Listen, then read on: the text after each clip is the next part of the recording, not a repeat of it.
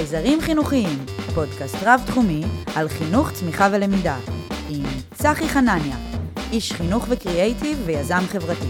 להזמנת הרצאות, סדנאות ותהליכי פיתוח, חפשו אותנו בגוגל או דברו איתנו דרך הרשתות החברתיות. כל מי שמתעניין בתהליכים של התפתחות, חינוך, צמיחה ולמידה, הפודקאסט הזה מוקדש ממש לכם, ולפני שנתחיל אני רוצה להזמין אתכן ואתכם להמשיך לדרג את הפודקאסט באפליקציה שבה אתם שומעים או מאזינים לו. אה, וכמובן מזכיר לכל מי שאוהבים את חייזרים חינוכיים, אפשר להזמין אותי אליכם להרצאות, לסדנאות או ליהנות משירותים נוספים שאני מציע. מי שזה מעניין אותו, חפשו באתר חייזרים חינוכיים, הכל מופיע שם, אה, ותהנו מהפרק.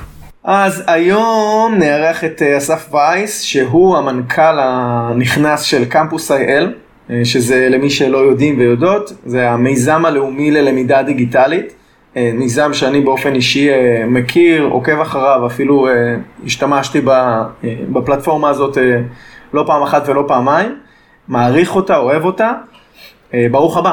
אהלן, תודה רבה, כיף להיות פה. אז אני רוצה לספר לך על מה, מה, מה הכי מעניין אותי לדבר איתך עליו. תשמע, יש אה, כמה רמות של אה, שיח שאנחנו ניגע בהן היום, אבל אם להתחיל מלמעלה מלמעלה, בעצם אנחנו נמצאים בעיצומה של אה, מהפכת ידע דיגיטלית. כלומר, אנחנו עוברים מעולם שבו אה, יש את מי שמחזיקים את הידע, יש את האינטלקטואלים, יש את האקדמיה, יש את האנשים שנמצאים למעלה והם הידענים. אמ, והם גם בדרך כלל אנשים שיושבים על הנגישות, כלומר הנגישות לידע תלויה בהם אה, והיא מוגבלת לעולם שבו אמ, כל ילד יכול ללמוד כמעט אה, כל נושא, ילד או ילדה כמובן, אה, שעולה על דעתם, ויותר מזה, גם יש לזה, אה, זה לא סתם ללמוד את זה ככה מכל אה, בלוג שיש באינטרנט, מפלטפורמות שהן אה, מוכרות היום בעולם, שאם תלך עכשיו לשיקגו אוניברסיטי, פתאום קורס שעשית באיזה פלטפורמה דיגיטלית יכול להיחשב לך כנקודות זכות. בדיוק ככה. אז אני חושב שאתה דוקר פה את המהות של המיזם, ולא רק המיזם, לא, לא צריך לדבר עכשיו ספציפית על קמפוס האל. את מהפכת הלמידה הדיגיטלית, mm-hmm. את מה שקורה בעשור האחרון עם הפתיחה של הקמה של עשרות פלטפורמות בינלאומיות ללמידה דיגיטלית, נדמה לי שמה שמשותף לכולן זה איזשהו רצון to reimagine education, לדמיין אחרת את תהליכי הלמידה של העתיד, לחשוב בצורה שונה איך חינוך, איך השכלה צריכים להתבצע במאה ה-21, במציאות של אחרי קורונה, במציאות של lifelong learning, איך אנחנו לא רק עושים copy-paste ללמידה הקלאסית, בסך הכל למסך, כי זה לא באמת חדשנות בלמידה. אז גם אנחנו מנסים לעשות את זה, וכמו שאמרת, השלב הראשון, עוד אם, אם אני אלך צעד אחד אחורה, של מהפכת הלמידה הדיגיטלית, עוד לפני uh, שבירת החומות והמנגנונים הישנים, והאפשרות של כל אחד ללמוד וגם ללמד, שזה קצת uh, Web 2.0, שזה כן. דו-כיווני, אני עוד הולך צעד אחד uh, לפני כן. האפשרות של כל אחד ואחת מאיתנו, בלחיצת כפתור, ללמוד כל דבר שעולה על דעתנו, אם יש לי אנגלית אז זה באמת כל דבר, אם אני מוגבל לעברית ולערבית אז זה קמפוס אייל, יש אמנם מאות קורסים ויש עוד הרבה בתנור, אבל זה עדיין אה, בהיקפים מסוימים ופחות אה, נרחבים ממה שיש בשוק הגלובלי, ללמוד כל דבר שאנחנו רוצים. ללמוד לשם קידום מקצועי, עדכון גרסה של עצמי, רכישת מיומנויות חדשות, הרחבת אופקים, העשרה כללית, האפשרות לעשות את זה היא אה, אה, מאפשרת לכל אחד למצות את חייו בצורה הרבה הרבה יותר משמעותית, גם את הפוטנציאל התעסוקתי שלו וגם את הפוטנציאל האישי שלו. ולדעתי זה מה שממש חרוט ביסוד הפלטפורמות האלה מתחילת דרכן, שזה דמוקרטיזציה של ההשכלה. אה, זה באמת ההבנה, ופה זה הבנה של מיזם לאומי, אה, שהממשלה מחליטה לפני שש שנים, שזה לא דבר טריוויאלי בכלל. Mm-hmm. שידע, השכלה, הכשרות זה public goods, mm-hmm. זה, אה, זה משאב ציבורי שחובה למדינה להנגיש לכולם בחינם, כמו מים זורמים בברז, כמו פארקים, כמו ספסלים.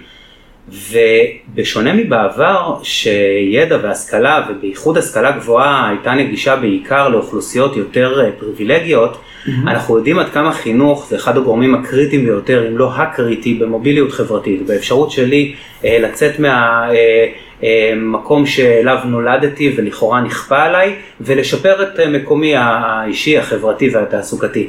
באמצעות השכלה נגישה וגמישה, כל אחד יכול לעשות את זה. שנגישה זה הכל חינם, הכל הכל הכל הכל חינם, אין אותיות קטנות, אין כוכביות, אין כלום, זה מיזם לאומי ללא כוונות רווח, הכל בחינם, וגמישה, כי הרבה פעמים הסיבה שבן אדם לא רוכש השכלה היא לא רק בגלל שזה עולה הרבה כסף, אלא בגלל חיכוך.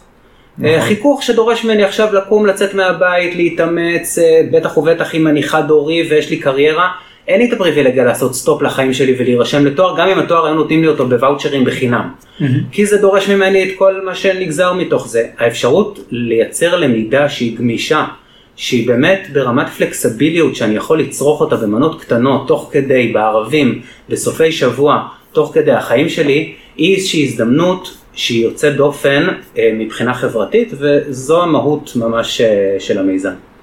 אז קודם כל אני מסכים עם כל מילה. אני חושב רק שאחת השאלות המעניינות זה, זה למה דווקא עכשיו? כלומר, יש את ה... אתה איש תקשורת בעברך, אני, אני צריך להלשין עליך שאתה אה, לפני שהגעת אה, לקמפוס אה, עשית תוכן ועבדת בחדשות ערוץ 2, ואתה מבין תוכן ואתה מבין גם טכנולוגיה של תוכן, כלומר החלק הטכנולוגי הוא ברור, זה שנוצרו פלטפורמות שמאפשרות את הלמידה זה בסדר, אבל עדיין יש משהו ברוח התקופה שהוא, זה לא שהידע לא היה public good, לא היה נחלת הכלל והאינטרס הלאומי מאז ומתמיד. Mm-hmm. שאלה מעבר לטכנולוגיה, מה, למה דווקא עכשיו? מה, מה האינטרס שלנו? כן.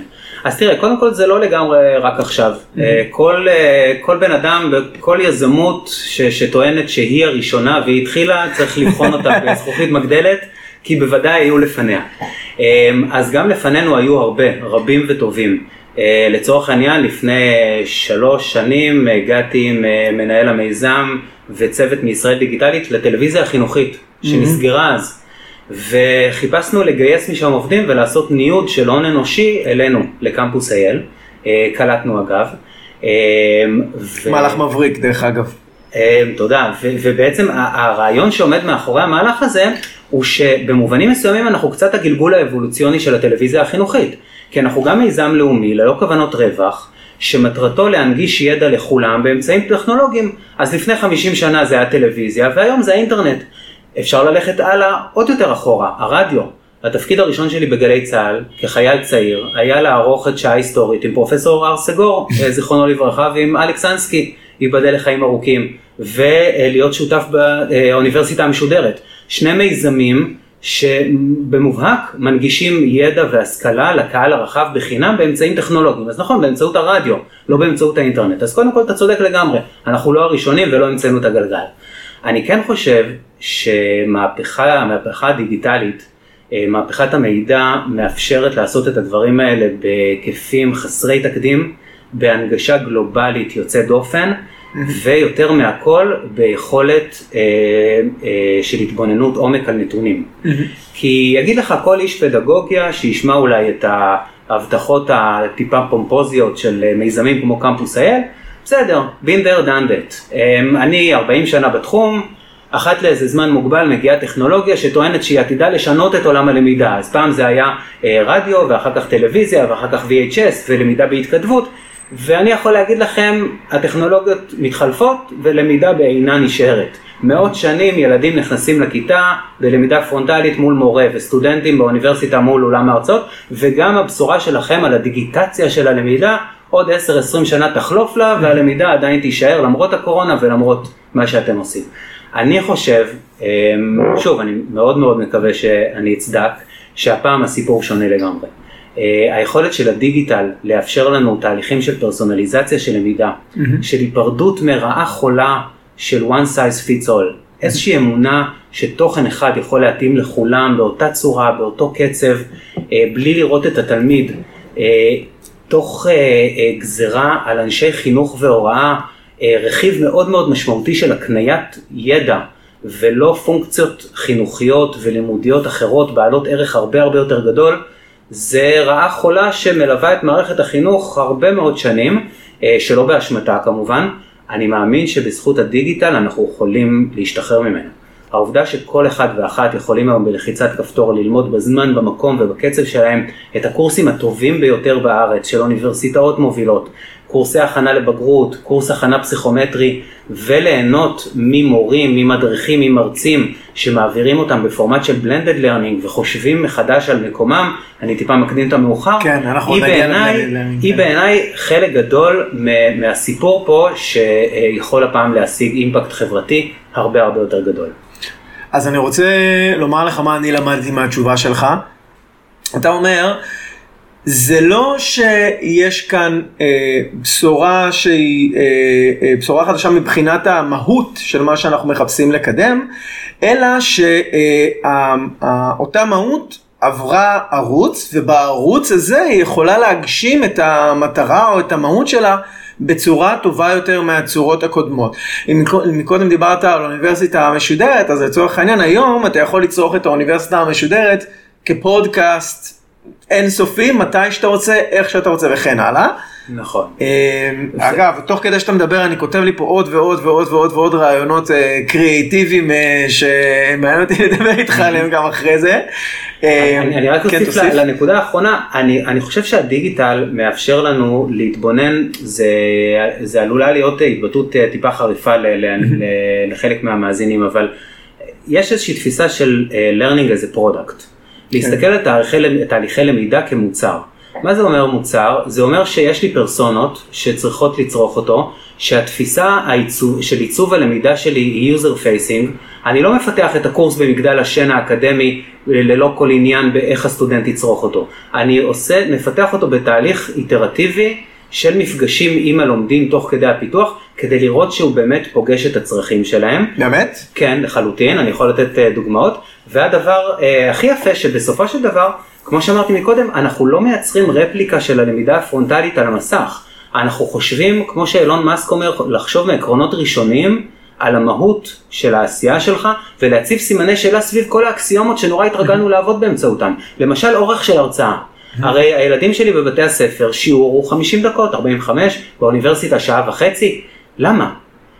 הרי זה לא שישבו מומחי נוירוסיינס וקוגניציה ואמרו זו יחידת הזמן האופטימלי למוח האנושי לקלוט מידע. להפך, נכון. אם, תש, אם תשאל אותם יגידו לך כן. על הפנים זה עשר דקות. נכון. אלא מה?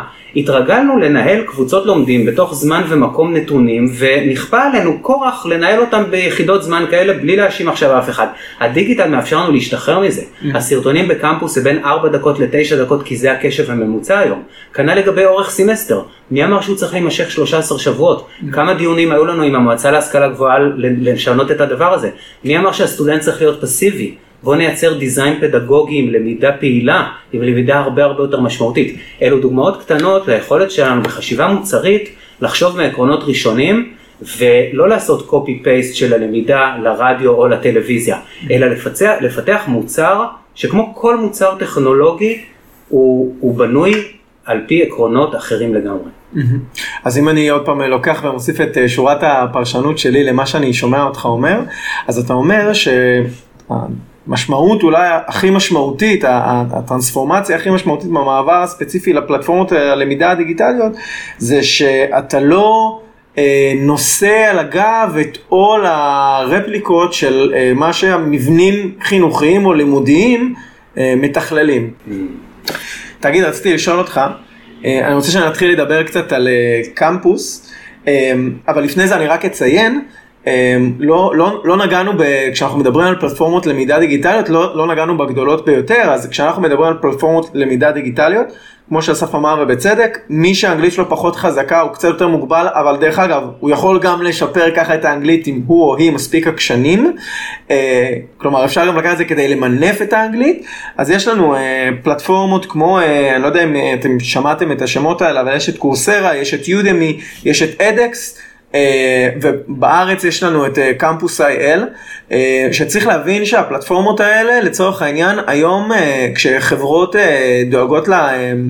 learning ו-development ול-employee experience, לחוויית העובד שיש אצלם מבחינת התפתחות בעבודה, הן שולחות אותם לעשות קורסים במקומות האלה, לצורך העניין אם אני עכשיו מתכנת ואני רוצה להרחיב את היכולת, את השליטה שלי בשפת קוד, או דרך אגב, גם במיומנויות רכות ולא רק אה, במקצועות, אה, בוא נגיד קצת יותר אה, טכניים, אני יכול לעשות את זה, וזה ברמת אנשים עכשיו מציינים את זה בפרופילים שלהם ברשתות החברתיות. זה משהו שיש לו היום כבר, כאילו זה משהו שאתה יכול לציין ברזומה שלך, שהוכשרת שם ועברת שם. וזה נותן לך איזושהי עוד סטמפה, עוד חותמת מקצועית. רציתי רגע לשאול אותך לגבי הסיפור של קמפוס אייל באופן ספציפי, התחלת קצת לספר. Mm-hmm. אני אשמח קצת שתסביר מאיפה זה בא, לאן זה הולך, למה עכשיו, כן. למה ולמה. אוקיי, אז קמפוס אייל אה, הוקם לפני שש שנים אה, בשותפות אסטרטגית בין אה, מטה ישראל דיגיטלית, מטה ממשלתי, שכיום יושב יחד עם רשות התקשוב במשרד הכלכלה והתעשייה, לבין המועצה להשכלה גבוהה. שני גופים לאומיים מאוד גדולים, המל"ג, ישראל דיגיטלית, מחליטים לפני כשש שנים לקדם פלטפורמה דיגיטלית לאומית שתהווה את כביש 6 של הלמידה בישראל. ותהיה פתוחה בחינם. אה, וכדי לעשות את זה, במקום לפתח פלטפורמה טכנולוגית, נחתם, נחתם הסכם עם פלטפורמת edX הבינלאומית שהזכרת אותה מקודם, אה, פלטפורמה שהיא non-profit, שהוקמה על ידי הרווארד ו-MIT אה, בבוסטון סביב 2012, בחודש מאי לדעתי, מונה היום מעל 40 מיליון לומדים עם 5,000 קורסים. במסגרת ההסכם אנחנו מקבלים מהם את הפלטפורמה כ-white label, עושים לה לוקליזציה לעברית ולערבית. בעצם מקימים את האדקס הישראלית. רגע, בוא נתרגם רגע אחד, כי לא כולם בזה. זה אומר בגדול שיש איזושהי, איזשהו מנגנון של קורסים דיגיטליים שאפשר לקחת אותו ולפרמט אותו ככה שיתאים לקהל היעד הישראלי, כמו כן. מעין, אה, כמו שיש את מערכת הפעלה ועל מערכת ההפעלה אתה יכול להתקין, זה לא דוגמה ממש מדויקת, אבל על מערכת ההפעלה אתה יכול להתקין, אתה יכול לבנות לך את המערכת בהתאמה לקהל היעד שלך או לאוכלוסייה או לשפה וכן הלאה. אה, זה קוד פתוח מה שנקרא, זה אומר שכל אחד יכול לקחת ולייצר לזה קסטומיזציה, לייצר התאמה לקהל היעד שלו. בדיוק. לכן אנחנו קוראים לזה פלטפורמה. כן, אז, אז הפלטפורמה היא קוד פתוח, אנחנו בעצם התאמנו אותה לעברית ולערבית, לקהל אה, פנים ישראלי. היופי בפלטפורמה הזו זה שהיא אה, פותחה אה, ב-MIT, ככה שהיא מאוד מאוד רובסטית, היא מצליחה... יותר טוב מזה, לא, אני אומר, אתה לא יכול לקבל גרנטי יותר טוב מזה שפיתחו את זה ב-MIT. כן. לגמרי. היא מאוד מאוד רובסטית, היא מאוד חזקה. אה, אפרופו קורונה, כשפלטפורמות אחרות נפלו, החזיקה כמויות עצומות אה, של לומדים. היא פותחה מתוך תפיסה פדגוגית שכוללת, אה, ש, שבעצם מאמינה שלמידה היא לא צפייה פסיבית בסרטוני וידאו, ולכן יש בה עשרות רכיבי למידה אינטראקטיביים, חברתיים, פורומים, דיונים. שמאפשרים לי לחשוב על מה שאני לומד, ליישם אותו בעולמות תוכן אחרים ולייצר למידה שהיא יותר משמעותית. אה, וכמובן היא קוד פתוח, ככה שהקהילה תורמת עוד פיתוחים אליה. אני חוזר לקמפוס האל, החזון של המיזם זה אה, להנגיש השכלה אקדמית, מקצועית וכללית לקהל הרחב, אבל לא סתם, אלא מתוך יעד של צמצום פערים חברתיים וצמיחה כלכלית מואצת. או, כן. בוא נדבר על זה.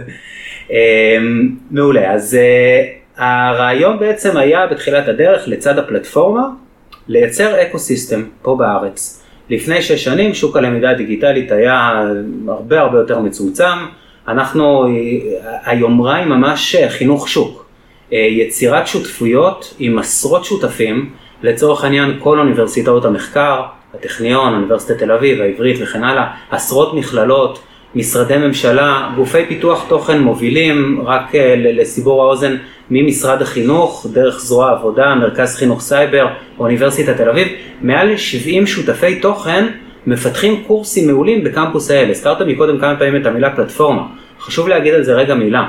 אנחנו לא מייצרים את התוכן בעצמנו, וכפלטפורמות אחרות, אה, לצורך העניין ספוטיפיי או Airbnb או אובר או אפילו יוטיוב, אנחנו בעצם מפגישים בין לומדים לבין מלמדים.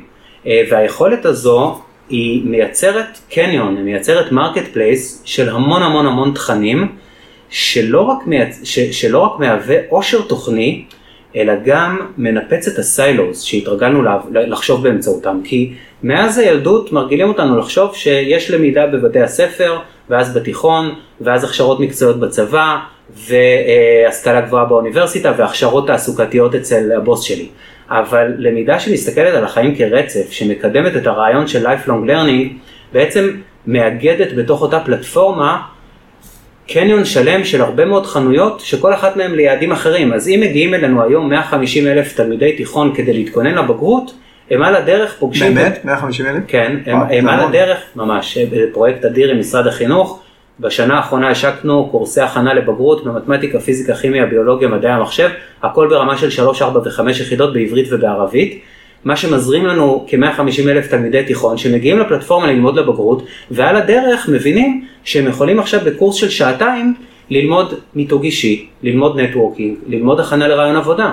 יש לנו 110 אלף לומדים בקורס פסיכומטרי חינם שלנו, שזה פרויקט הדגל. רגע אחרי שהם מסיימים ללמוד בקורס פסיכומטרי, הם יכולים ללמוד 60, 70, 80 קורסים אקדמיים, או לפחות טעימות, כדי לקבל החלטה יותר מושכלת מה ללמוד בתואר. אז הבשורה הזו של הפלטפורמה מצליחה לחבר אה, בין עולמות תוכן שבעבר היו לגמרי מחולקים למגירות שונות, ופתאום עכשיו באיזושהי הסתכלות על הלמידה כרצף, הלומד יכול לשלב בין עולמות תוכן אה, שבעבר לא היה יכול. וכשביקשת לעשות דאבל קליק על החזון של קמפוס, אני משער שכיוונת לעולם של אה, צמצום פערים חברתיים. כן. אז אני אגיד על זה מילה. אנחנו מאמינים גדולים שמהעובדה שאנחנו אה, מייצרים שותפויות עם באמת כאלה גופים אה, חזקים ובולטים אה, כמו אוניברסיטאות ומרכזי אה, הכשרה ומנגישים את כל ה... היום יש 350 קורסים באוויר ומעל 180 בתהליכי פיתוח ומנגישים את כל הטוב הזה בחינם בעברית ובערבית, מעצם זה יש פה בשורה אדירה לצמצום פערים. עם זאת, having said that, צריך להודות על האמת במלוא הכנות, אמ, שהרבה פעמים טכנולוגיה, קצת כמו הון, מושכת אליה את החזקים ומרחיקה ממנה את החלשים.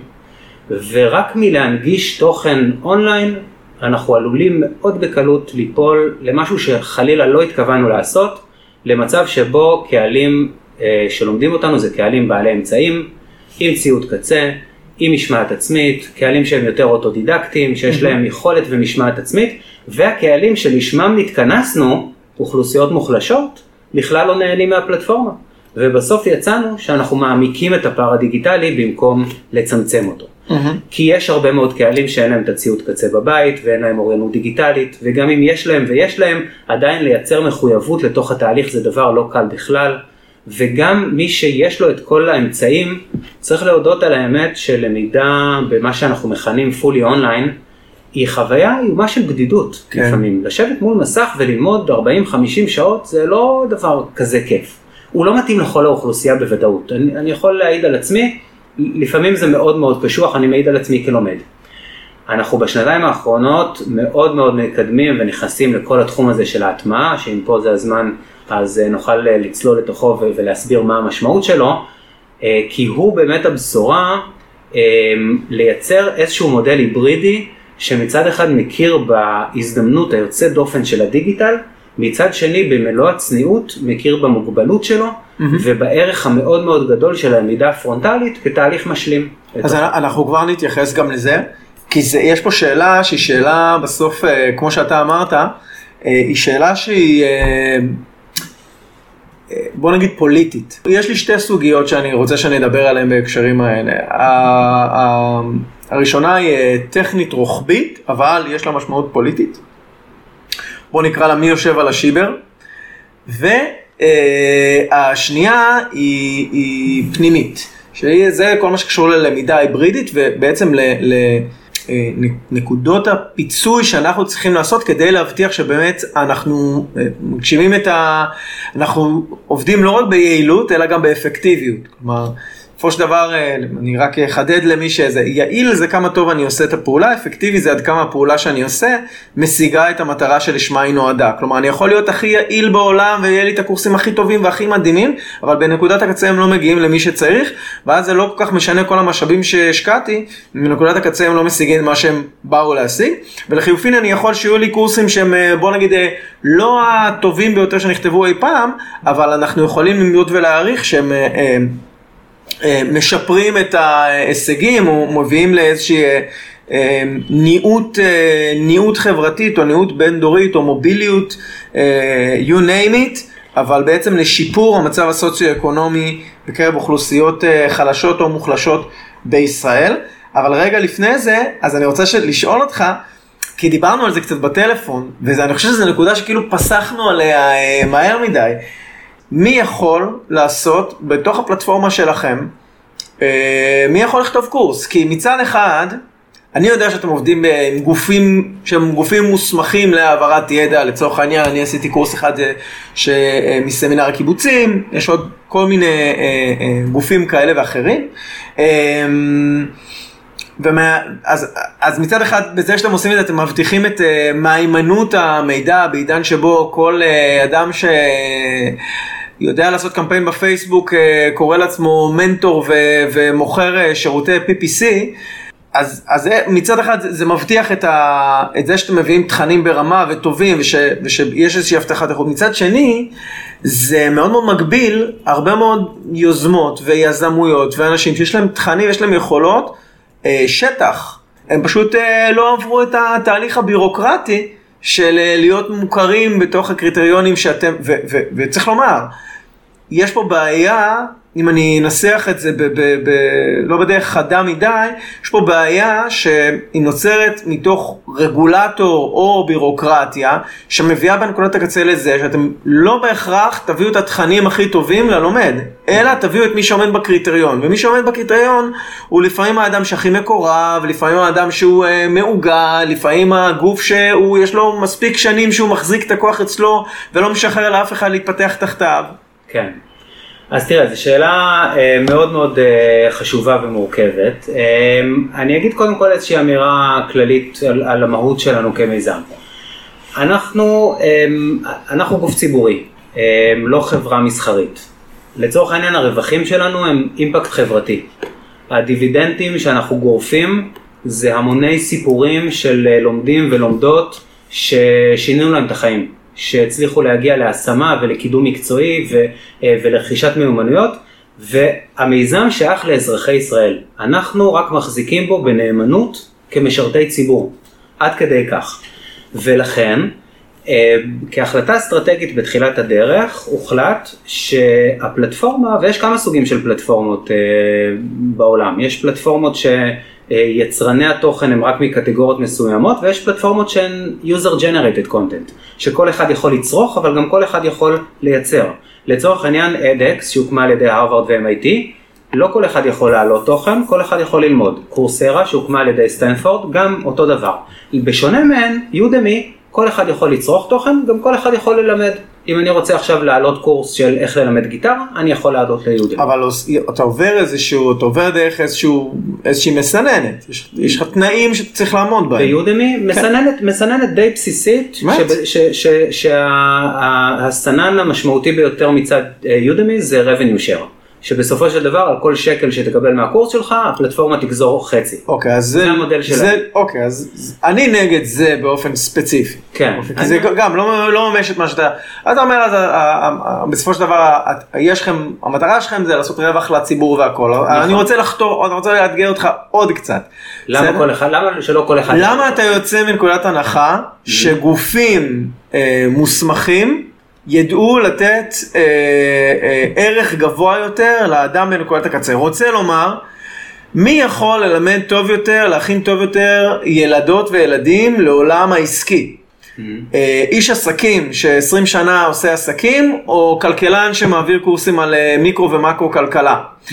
אה, מי ילמד טוב יותר על יזמות חברתית? אקדמאי שחקר את תחום היזמות החברתית, או עדי אלטשולר שתתראיין פה בפרקים הבאים והקימה שלושה, ארבעה, חמישה מיזמים שהם אה, שינו סדרי העולם במדינה הזאת, אה, במרכאות כן. פעולות ומכופלות. אמ, אז קודם כל אני לגמרי מסכים, התשובה היא גם וגם, אני חושב שבחלק מאוד גדול מהמקרים אנשי השטח, אנשי העשייה, גם אם אין להם עכשיו את ההכשרה ואת הסרטיפיקט האקדמי או הרשמי, הם מלמדים הרבה הרבה יותר טובים, לצורך העניין, אה, זה קורה אצלנו. עדי אלטשולר אה, העבירה אצלנו הרצאות על יזמות חברתית. Mm-hmm. יש אצלנו קורס על, אה, על, על אה, הקמת חנות e-commerce שמעבירים מומחים מאי-ביי. יש לנו קורס על מערכות המלצה ודאטה סיינס שמעבירים מטאבולה. כלומר מומחי התוכן, שווה, הם, לגמרי, נראה לי אני ארשם, כן, כדאי מאוד, מומחי התוכן הם חד משמעית לא רק ממנגנונים קלאסיים, Having said that, כחותמת איכות יש חשיבות מאוד גדולה כמיזם לאומי שיהיה גוף רשמי שפורס את חסותו גם עליהם. לצורך העניין אם אני אשתמש באנלוגיה מעולם התקשורת שממנו הגעתי בעבר, כשהתחלתי את דרכי לפני 20 שנה, הכאב המרכזי של אה, צרכני תקשורת הייתה, היה מי יכול לספק לי תוכן. היום במציאות של רשתות חברתיות ושל 8 אה, מיליארד עיתונאים בעולם, הסיפור הוא לא מי יכול לספק לי תוכן, אלא מי יכול לסנן לי תוכן. אנחנו נמצאים במצב של הצפה, אנחנו נמצאים במצב של היעדר בקרה ואיזושהי חותמת איכות. אני חושב שגם בעולמות של למידה הרבה פעמים זה ככה. יוטיוב ופלטפורמות אחרות מפוצצים בתוכן שחלקו למידה. מי יכול להיות ערב האם התוכן הזה לוקח את האחריות, יודע מה טוב, באמת גוף מסוים רשמי עומד מאחוריו שהוא בדק אותו? לרוב אף אחד. האם זה אומר שהתכנים לא טובים? חד משמעית לא. בטוח שברובם הגדול הם מעולים. אבל אנחנו כמיזם לאומי שממומן מכספי משלמי המיסים, הצבנו לעצמנו בתור יעד בהתחלה להתיר רק למוסדות אקדמיים מוכרי מל"ג או למשרדי ממשלה לפתוח קורסים בפלטפורמה. זה לא אומר אז איך יש תעמולה? בדיוק, מותר למוסד אקדמי וזה היופי שדיברתי מקודם, הניפוץ של ה silos. החיבור אקדמיה תעשייה מתאפשר בפלטפורמה דיגיטלית. הבנתי. החיבור של משרד ממשלתי שלוקח מומחי תוכן מ eBay כדי ללמד איך לפתוח, איך לפתח חנות e-commerce, מתאפשר הודות לפלטפורמה. זה לא אומר עכשיו שמומחים בהכרח מהמשרד ממשלתי יעבירו את התוכן או מהאקדמיה. הרבה מאוד פעמים זה יהיה אנשי מעשה, ואנשים שמתחברים לשטח. אז אני, אני רוצה רגע לעשות לזה, ל, ל, ל, ל, לרדד את זה רגע למטה לרמת ה action item. אם אני מחר מגיע למוסד אקדמי מוכר, שהוא מכיר אותי בתור אה, לצורך העניין מרצה מן החוץ, או מעביר קורס כזה או אחר, ב, לא יודע, בעולם, ב, במסגרת התואר שלו לחינוך, הוא קונה אותי כמרצה מן החוץ. הוא יכול להעביר אותי דרכו, כלומר אם אני מגיע אליכם לקמפוס דרך אוניברסיטת תל אביב, mm-hmm. כאדם שבא לעשות קורס על XYZ, זה בסדר. כי כן. עברתי את המסננת שלהם. כן, בוודאי. והם עברו את המצננת שלכם. זה משהו שקורה היום גם לא בקמפוס אה, מרצים מן החוץ, באקדמיה יש בלי סוף. אה, מוסדות אקדמיים שלוקחים מרצים מן החוץ כמומחי תוכן מחוברים לעולם הפרקטי, אז לצורך, אבל, אבל מה שאני מנסה להבין זה של מי, כאילו, אם אני אבין את המודל של איך אתם בעצם בנויים, למי האינטרס? האינטרס של הצד שלכם הוא מאוד מאוד ברור לי. בסדר? ברור. אתם רוצים לקחת רגע אחד את הידע מ, מ, מ, או מלמטה או מלמעלה, דרך אגב, משני הצדדים, תכף אני אתן גם דוגמאות, אה, ולהנגיש אותו לציבור, ובחינם. אוקיי. עכשיו, מה המודל? כאילו, מה, מה האינטרס של אה, נותני הידע, של מעניקי הידע? הם מרוויחים על זה כסף? הם מקבלים על זה איזשהו, אה, לא יודע, איזשהו, איזושהי תהילה? יש, כאילו, איך זה, למה להם? כן, אז טוב, פה אתה נוגע בכל הסיפור של המודל הכלכלי, שהוא סוגיה בפני עצמה. אה, מאוד מאוד אה, מורכבת וגם די בראשיתית מבחינת פיצוח, כי בכל השנים הראשונות לא היה שום מודל כלכלי, הכל פתוח בחינם. עם זאת, כדי... כלומר מי שרצה לבוא לעשות קורס, יכול לבוא להתנדב לעשות קורס, הוא לא מקבל שום תגמול. הוא יקבל תגמול מהאוניברסיטה, אבל זה בסופו של דבר בינו לבין המוסד mm-hmm. הלימודי, ו... או, או בינו לבין הגוף הממשלתי. יש גופים ממשלתיים, יש מוסדות להכשרה. שלקחו מומחי תוכן ושילמו להם כמה ששילמו להם וזה בסופו של דבר נסגר ביניהם, אנחנו לא צד בעניין. אנחנו היום אה, אה, שוקלים כמה חלופות להקמת מודל כלכלי שיאפשר לפלטפורמה לאורך זמן להיות ססטנבילית. כי רק לייצר תוכן בתצורה כזו לא יבטיח קטלוג הולך ומתפתח, כדי שהיא תהיה ברת קיימא יש צורך לייצר אה, מודל כלכלי, עם זאת צריך לשמור על זה שהוא לא ישמוט את הקרקע מתחת להבטחה של התוכן החינמי. ולכן כבר היום יש לא מעט קורסים בקמפוס IL שהתוכן פתוח לכולם בחינם, אוקיי? אין אה, סייגים על זה. עם זאת, אם אתה רוצה לקבל מעבר, למשל מומחה Python מהתעשייה, שיבדוק לך בשלוש נקודות במהלך הקורס את הקוד שכתבת וייתן לך פידבק פרטני, אם אתה רוצה לקבל עכשיו תעודה רשמית מגוף מהתעשייה, שהיה לנו כמה וכמה דוגמאות כאלה בזמן האחרון, יכול לספר עליהן אחר כך. אם אתה רוצה לקבל קרדיטציה אקדמית, כל השירותים האקסטרה האלה, קצת במודל פרימיום, אתה, תק... אתה תשלם עליהם. ואז התוכן עצמו פתוח לכולם בחינם, אבל אם אתה רוצה לקבל עכשיו תשומות של פונקציה מובילה מהתעשייה או מהאקדמיה, שתשקיע עכשיו זמן שהוא לא אוטומטי, הוא לא יושב ברשת והוא אה, ככה לא, לא גדל כנגזרת מסך הלומדים, אז זה דבר שאתה תשלם עליו. יפה. קודם כל, כל מה שאתה אומר הוא, הוא, הוא מנומק, הוא הגיוני, הוא, הוא, הוא באמת, באמת גם נכון, ואני, מה שאני אוהב בשיחה שלנו שמתפתחת זה ש... אה, זה שהיא לא, אה, היא לא, היא לא רדודה, אבל היא גם לא חלומות באספמיה, כלומר זה באמת ריאלי, באמת יכול לקרות. תשמע, אנחנו מתקדמים כבר אה, לחלק האחרון של, הפרק, אה, לצערי הרב, כן. כי אני מבחינתי הייתי נשאר איתך פה לכל הפחות עוד שעתיים שלוש, אבל יש עוד שאלה שממש חשוב לי לשאול אותך, אה, ושניגע בה גם היום, כי בסופו של דבר בפרויקט הזה מושקעים משאבי עתק, זה לא, זה לא, לא, לא פשוט.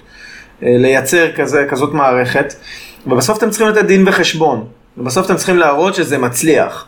רציתי לשאול אותך, מה, מה נחשב בעיניכם להצלחה, ואיך אתם מודדים אותה?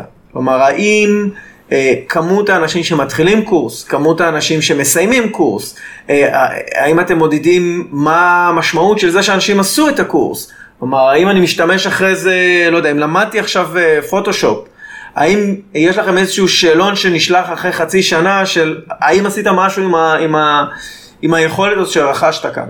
כן, אז אה, גם שאלות מעולות, אני מקווה שיש לנו זמן להכל, אני אנסה לתמצת את זה. אז אה, אה, אפרופו מה שדיברנו מקודם על חשיבה מעקרונות ראשונים, גם מטריקות שבאמצעותן תהליכי למידה והכשרה נמדדים, צריך לחשוב עליהן מחדש. ואני אתן דוגמה. בהיבט של הנרשמים, אנחנו סיפור הצלחה מטורף. הצבנו לעצמנו כיעד להגיע לחצי מיליון לומדים ב-2025, עברנו אותו כבר לפני חצי שנה. כיום יש בקמפוס אייל מעל 550 אלף לומדים רשומים אמ, ומעל 1.3 מיליון הרשמות לקורסים.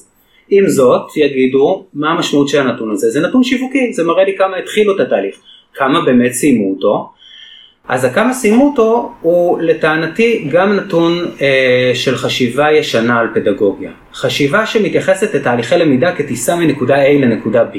אנחנו רואים בלמידה דיגיטלית שצריך לאמץ אנלוגיה של רכבת תחתית. כי ההתנהגויות באונליין אדיוקיישן הם לומדים שעולים על הקו ויורדים אחרי שלוש תחנות ועוברים לקו אחר וחוזרים אליו ולא טורחים לעדכן אותך. בעצם הם מבהירים לנו, אנחנו דור שכבר לא קונה אלבום. אנחנו דור שמרכיב לעצמו את הפלייליסט בשאפל, שלו, כן. לגמרי בשאפל. יש לזה אגב עוגנים בתיאוריות פדגוגיות על למידה ריזומטית, mm-hmm. למידה שבעצם, תיאוריות שטוענות שהידע נעוץ בהתוויית קשרים בין עולמות תוכן ולא ביחידות התוכן בפני עצמן.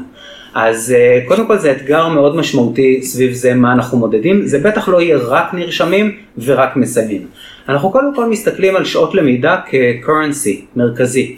כמה שעות למידה ייצרנו החודש. מבחינתי מול היסח הדעת שיש בעולם, על כל דקה שבן אדם קצת פחות גולל את הפיד שלו באינסטגרם, או יושב מול שעשועון אה, ריאליטי בפריים טיים, ומשקיע עכשיו בפלטפורמת למידה, זו שורת הרווח שלי. מסכים. אם הייתי אה, אה, גוף מסחרי, הייתי מסתכל על שורת הרווח של הכנסה, אנחנו אמנם בחינם, אבל הלומדים משלמים לנו במשאב שהוא יקר בהרבה מכסף וזה זמן. זמן. על כל דקה שלומד לומד אצלנו בפלטפורמה הוא משלם לנו ומבחינתי זה הרווח המרכזי. לצידו אנחנו מודדים השגת יעדי למידה אישיים ושביעות רצון. ואני חושב, אם אפשר להגיד בדקה, אה, הפסיכומטרי כ-case study. קורס פסיכומטרי של המדינה, קורס הדגל שלנו שהשקנו לפני שלוש שנים, רעיון באמת מהפכני שהגה ערן רביב, מנהל קמפוס האלה. אה, עד החודש, אה, שפותח בשיתוף מלו, המרכז הארצי לבחינות והערכה. קורס שמהמדד של מספר הלומדים הוא מדהים, 110 אלף לומדים, אבל לא הסתפקנו במדד הזה. אנחנו מסתכלים מה הציון הממוצע. והוא היום עומד על 44 נקודות מעל הממוצע הכלל ארצי. באמת? כן, ככה וואו. שזה לא רק קורס אה, פתוח אה, אה, ועם המון המון לומדים, זה גם קורס מאוד מאוד איכותי. כל לומד שני שלומד היום בארץ לפסיכומטרי בוחר בקמפוס אייל והשגנו אחיזה בלמעלה מ-50% מנתח השוק הזה, שכמובן מדובר בחיסכון עצום גם למשק וגם ללומדים. זה פנומנלי. פנומנלי, זה ממש. באמת, באמת, אני, אני אגיד, כי אתה לא, לא, זה פנומנלי, זה פשוט, זה Game Changer. זה משהו שכשאני לפני 11-12 שנה הייתי צריך להיות פסיכומטרי, שילמתי את הכמה אלפי שקלים, וגם לא כזה הלך לי, ווואלה, התבאסתי מזה מאוד, מאלפי השקלים האלה, כאדם שלא היה לו מימון והיה צריך את הכסף הזה כמו אוויר לנשימה. ופה בא משהו. אני אגיד, אני רוצה לומר עוד משהו על, ה, על הפסיכומטרי של המדינה. קודם כל, זה, אה, יש לו עוד שתי הצלחות בעיניי, בסדר? חיים אתה כבר זה, אני רוצה רגע למנף את זה. אחד, זה שזה, זה הנגישות, זה כאילו שזה בדיבור. כאילו כולם יודעים את הדבר הזה. לצורך העניין, כמו שכולם ילמדו אצלכם לתיאוריה, וכמו שכולם, לא יודע, עורכי דין סתם, אני מדמיין רגע, ילמדו אצלכם למבחני לשכה. ושיהיה אקסלרטורים של מוצרי מדף של אנשים שגם ככה צורכים אותם, פשוט המדינה תיתן אותם בחינם. אז זה פעם אחת. כלומר, הדיפולט היום, האדם הממוצע יודע שזה קיים, יודע לגשת לקמפוס. איך אני יודע את זה? Mm-hmm. כי יש לי אחים בגיל הזה, ואני יודע שמדברים על זה. בסדר? אני שואל את השטח, לא, לא מדבר מהפוסטים בפייסבוק בעניין הזה. זה אחד. הדבר השני, שזה לא אה, זבנג וגרמרנו, כלומר לא בניתם את זה רק בזה שיש את הקורס ותלמד אותו ככה, זאת אומרת, אני יודע, גם מהאחים שלי, שיש אופציות להרחבות, יש אופציות להוסיף עוד איזושהי, איזשהו סכום אה, צנוע ולקבל גם עוד איזשהו בוסט באחד על אחד. אה, ממורה פרטי או ממשהו כזה, אם אתה רוצה להרחיב את זה, וגם מה ההיגיון שהיה מאחורי זה, למה בניתם את זה ככה? כן. אז, אז קודם כל זה מה שהזכרתי מקודם בקצרה, חשבתי שנספיק לדבר על זה, אבל אין לנו הרבה זמן, זה הלמידה היברידית. זה בעצם ההבנה שפולי אונליין לא מתאים לכולם. אם מייצרים לי קבוצת למידה, אני, אני עובר מה שנקרא מחדר כושר לקבוצת ריצה. כי במקום ללמוד בזמן, במקום ובקצב שלי, ואז יש סכנה שאני אנשור, פתאום אני מחויב עכשיו רק בימי שני בערב להיפגש בפארק עם קבוצת הלומדים שלי, ויש לי מדריך פרטי, אישי. המחויבות שלי לתוך התהליך גדלה, היכולת שלי לקבל פידבק שוטף והדרכה ספציפית לצרכים שלי הרבה הרבה יותר מתעצמת, אז כל המודל של בלנדד בפסיכומטרי הוא מה שעושה אותו בגדול. רק נגיד למי שלא יודעים, בלנדד זה אומר שיש גם אונליין וגם יש אה, פיזי או באחד על אחד. בדיוק, mm-hmm. לגמרי. ונתון נוסף שאנחנו מודדים בפסיכומטרי, דיברנו מקודם על החזון של לא רק להנגיש השכלה, אלא גם להנגיש אותה כדי להביא לצמצום פערים. נורא נורא פחדנו בתחילת הדרך שזה יהיה קורס לקהלים של משפרי ציון. כן. של כאלה שרוצים להתקבל לרפואה ועשו כבר ארבע וחמש פעמים ועושים עוד פעם. היום אנחנו יודעים להגיד שמעל לחצי מהלומדים בקורס מגיעים מרקע סוציו-אקונומי נמוך מהממוצע. 38% מהם מגיעים מפריפריה חברתית וגיאוגרפית, זה בעיניי סיפור ההצלחה הכי גדול. ממש. זה אומר שהשגנו אימפקט חברתי וזו המהות שלשמה בכלל הוקמנו. נכון. ואני מתפתה לא לשאול אותך מה, מה, על הקו, מה הצעד הבא, כאילו מה, מה עוד על הכוונת. בטח זה פותח את התיאבון, אתה מסתכל בנקודת הקצה, אתה אומר, הנה יש פה מישהו שהוא, חסכתי לו את הכסף, הבאתי לו את זה, כאילו זה עובד. מה, מה עוד בא לכם לעשות עוד בכיוונים האלה, לאן אתם מכוונים? אז אה, פרויקט אחד שאנחנו חולמים עליו בגדול אה, זה כל התחום של לימודי אנגלית. אה, ישראלים ואנגלית זה סיפור לא פשוט מבחינת המסוגלות התעסוקתית, מבחינת היכולת של לקבל הכשרות ברמה גבוהה עם ההזדמנות לפתוח את הפה ואשכרה לדבר. לא מספיק עובד, לא במערכת החינוך, לא, לא באקדמיה, לא בגלל שהכלים הקיימים לא טובים, אלא בגלל שבאמת יש יכולת לייצר סביב זה תוצר שהוא אה, ישיג את המטרה בצורה הרבה יותר משמעותית, ולצד זה הרבה מאוד קורסים בעולמות התעסוקה וההייטק. צריך לזכור גם שאנחנו אנחנו לא מונעים רק מרייטינג, כי, כי זה בעצם, זה, זה לא מיזם מסחרי. לצורך העניין, אם אנחנו משיקים מחר קורס ב Python וקורס בפילוסופיה, ברור לי שזה לא תהיה תחרות, שהוא ייתן לו נוקאוט. ב Python יהיו 80 אלף לומדים ובפילוסופיה כנראה שיהיו 500. ואני אומר את זה בצער, כבוגר תואר שני בפילוסופיה באוניברסיטת תל אביב. הרבה פעמים אתה מסתכל על הגוגל אנליטיקס ואתה רואה הלכה למעשה את קמילתם של מדעי הרוח והחברה. חובה עלינו, קצת כמו ערוץ שידור ציבורי, אה, להכיל מגוון רחב של עולמות תוכן, כדי לשאוף לאינטרדיסציפלינריות, כדי לדאוג לזה שהתכנים שיפותחו הם לא רק התכנים שילמדו אותם הרבה לומדים, אלא גם התכנים שאתר הלמידה של ישראל יתגאה בהם ויהווה בית עבורם לכל לומדת ולומדת בארץ. מה אני אגיד לך, חוץ מאמן? אה, אז אני, אני ממש מסכים עם הכל, היה לנו עוד הרבה דברים שרציתי שנספיק להגיע אליהם, אבל לצערי לא נספיק להגיע אליהם היום. אה, נסתפק בזה בשלב הזה. אה, תשמע, אז לסיכום רציתי רק לומר ש... אני חושב שיש לכם תחרות קשה. כולם יצאו למרוץ הזה של אה, הכשרות לעולם העבודה המתחדש, בוא נקרא לו ככה, אם דיברנו על הנושא הזה של אנגלית שהוא חסם, של הרבה מאוד כישרונות להגיע להייטק, אם דיברנו על אה, נושא של פיבוט, של איזשהו שינוי שאנשים עושים לעצמם טרנספורמציה, להיכנס לתוך או להייטק או לעולם הדיגיטלי או לעולמות שיש בהם בוא נגיד פוטנציאל רווח גבוה יותר. הרבה מבינים את זה, גם התחום המוסדי, הלאומי וגם התחום העסקי, כולם רצים לזה, ואני ממש מקווה שהתחרות אה, שיש היום בתחום, אה, מול המנגנון, המערכת הלאומית, שלוקח לה בדרך כלל קצת יותר זמן לזוז, שיש שם תהליכים שהם תהליכים קצת יותר מסורבלים, אה, שבקמפוס ישכילו להבין שאין פה משחק רק של דיוק, יש פה גם משחק של מהירות. אה, ובסופו של דבר יש לנו, יש עוד מטרה שזה גם, גם אם, אני, אם, אם האדם שצריך ללמוד את מה שהוא צריך ללמוד כדי להגיע לנקודה שהוא רוצה בזמן, לא ילמד את זה אצלכם, הוא ילמד את זה בחוץ, ובחוץ זה יעלה לו יותר כסף. המשחק הזה, או, ה, או הדרך הזאת, אותי מעניינת מאוד. אה, ואני ממש מקווה שהשוק יתמרץ את קמפוס אייל להיות יותר ויותר ויותר טובים, כי הרמה בשוק היא רמה מטורפת. והקצב הוא קצב מטורף. בוא נגיד לא ישעמם לך בשנים הקרובות. לגמרי. תודה. לסיום רגע בונבון אחד. אוקיי. תמליץ לנו, אה, אתה תמליץ על שני קורסים ואני אמליץ על שני קורסים בקמפוס אייל. וואו. כן. אוקיי. אמ, האמת היא שלפני קורסים שאני לומד בקמפוס האל, הדבר, זה, זה יישמע אולי טיפה מתייפייף, אבל זה, זה ממקום כל כך עמוק. הדבר שאני לומד ממנו הכי הרבה בקמפוס האל, זה לא אף אחד מתוך 350 הקורסים שלנו, זה מהצוות. אה, יש לנו צוות של אלופים ואלופות שאין דברים כאלה במגזר הציבורי ובכלל. אה, אה, אבישי, אלה, מירב, צביה, סער היקר שחיבר בינינו ועוד הרבה מאוד אנשים מדהימים, אז מהם אני לומד כל יום המון המון המון. ובכל זאת, אם אנחנו מדברים על קורסים, אמ, קורס חדש שעלה לאוויר לא מזמן, קורס של אוניברסיטת תל אביב, שנקרא ללמוד איך ללמוד.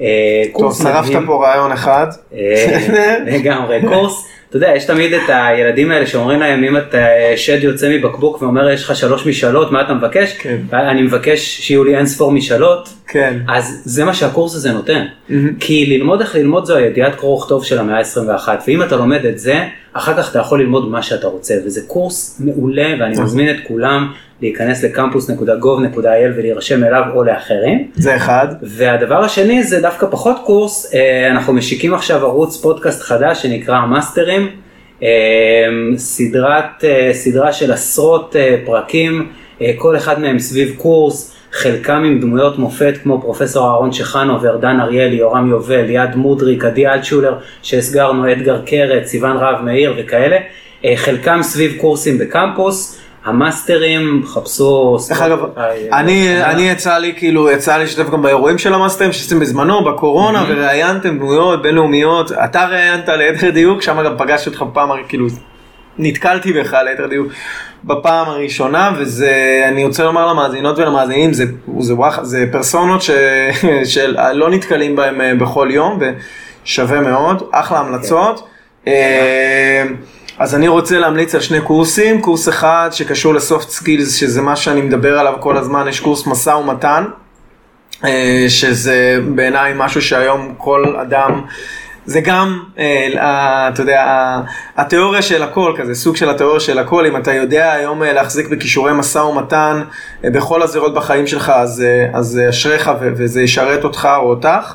אה, והקורס השני דווקא יותר אה, אה, רלוונטי לאנשי ונשות המקצוע שלנו, יש קורס פסיכולוגיה התפתחותית מדהים ומצוין.